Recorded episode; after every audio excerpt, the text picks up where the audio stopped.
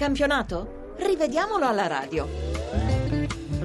Buon pomeriggio, buon pomeriggio dagli studi RAI di Milano, benvenuti alla Moviola radiofonica realizzata come di consueto con la collaborazione redazionale di Lorenzo Baletti e con il lavoro alla console di Claudio Rancati. Per tutti coloro che volessero riascoltare la Moviola oppure rileggerla in testo scritto non debbono fare altro che collegarsi al sito RAI e poi rivolgersi alla pagina di Domenica Sport. Partiamo dalla partita disputata oggi a pranzo, Roma-Novara 5-2, a dispetto del severo punteggio, la squadra piemontese può lamentarsi per due valutazioni contrarie. La prima all'ottavo quando l'arbitro Romeo non punisce con il rigore un intervento di Chier su Caracciolo al limite del lecito. La seconda al 43 quando l'assistente Giachero segnala un fuorigioco inesistente di Gedà che poi viene fermato fallosamente in area dal solito Chier. Al ventinovesimo Uicani, finito fuori area, intercetta di schiena, non con il braccio una giocata di Totti che voleva scavalcarlo. Vede bene il direttore di gara. Millimetrico poi il fuorigioco fischiato in avvio di ripresa a Osvaldo che altrimenti se la sarebbe vista con Uicani. Regolare il gol di Bojan, in fuorigioco quello di Morimoto. E andiamo a Bologna dove la squadra di casa è stata sconfitta dal Palermo per 3 a 1. Al 65 Donati reclama il rigore dopo l'ancata di Pulsetti che non vale però la massima punizione. Di questo pensiero anche l'arbitro Gervasoni. Il pareggio del Palermo porta la firma di Donati con una punizione a giro che finisce nell'angolo lontano senza subire deviazioni. Punizione battuta due volte per il solito mischione in area e pensare che il centrocampista del Palermo nella prima esecuzione non aveva impensierito la porta bolognese. Il Palermo in 10 dall'81 per l'espulsione di Mantovani, doppia ammonizione, la seconda per un calcione Ramirez, segna il terzo gol con Ilicic, regolare la sua posizione, così come quella di Hernandez, autore dell'assist, Hernandez partito dalla propria metà campo. E andiamo a Cagliari dove la squadra di casa ha battuto l'Atalanta per 2-0. L'arbitro è Rocchia, rientro dopo la contestata direzione di Udinese-Napoli. Al nono il direttore di gara fiorentino è generoso con Carmona che atterra Piniglia al limite dell'area. Manca il giallo, dalla punizione scaturisce il vantaggio del Cagliari con un colpo da biliardo di Conti. Al ventinovesimo Ariaudo interviene correttamente sul pallone quando ferma Gabbiadini in area rossoblù.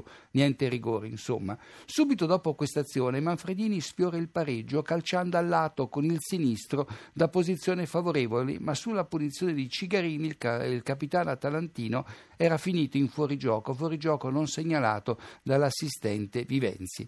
Al 39 contatto Tiago Ribeiro stendardo in area dell'Atalanta, entrambi finiscono a terra per il fallo in attacco del centravanti brasiliano fischiato giustamente dall'arbitro. In avvio di ripresa Schelotto finisce a terra in area dopo essere stato t- trattenuto da Pisano alla maglia fuori area. Rocchi non assegna la punizione all'Atalanta e non ammonisce Pisano e tutto questo anche per la scarsa assistenza del collaboratore Gellatini. E infine Piniglia è tenuto in gioco da Cigarini quando raddoppia, gol regolare quindi. E andiamo a Firenze dove il Chievo si è affermato per 2 a 1. Al decimo a Mauri colpisce in elevazione Cesare al volto, niente di volontario. Il vantaggio del Chievo è un regalo di Natali che con un assurdo retropassaggio dalla tre quarti manda in gol Pellissier, sanando fra l'altro la sua posizione di fuorigioco. Nel finale del primo tempo Amauri finisce per tre volte a terra nell'area scaligera. Dubbio l'intervento di Frey che da dietro lo tocca sulla gamba. È evidente invece il rigore che manca, siamo al 57 alla Fiorentina, Gamberini anticipa Dramé e il difensore del Chievo invece del pallone trova la gamba dell'avversario. L'arbitro Rizzoli non fa una piega, per lui il gioco può proseguire. In quel momento la squadra viola era sotto per 1-0. E andiamo alla partita dei rigori, ben quattro, tutti assegnati, eh, assegnati da Valeri che a rientro dopo la pessima prova in Parma-Napoli. Oggi pomeriggio invece ha diretto molto bene. Milito scatta in posizione regolare nell'azione del raddoppio interista, nessun dubbio. Al quarantesimo Calazze finisce a terra nell'area dell'Inter senza subire fallo, più semplicemente perde l'appoggio di Samuel.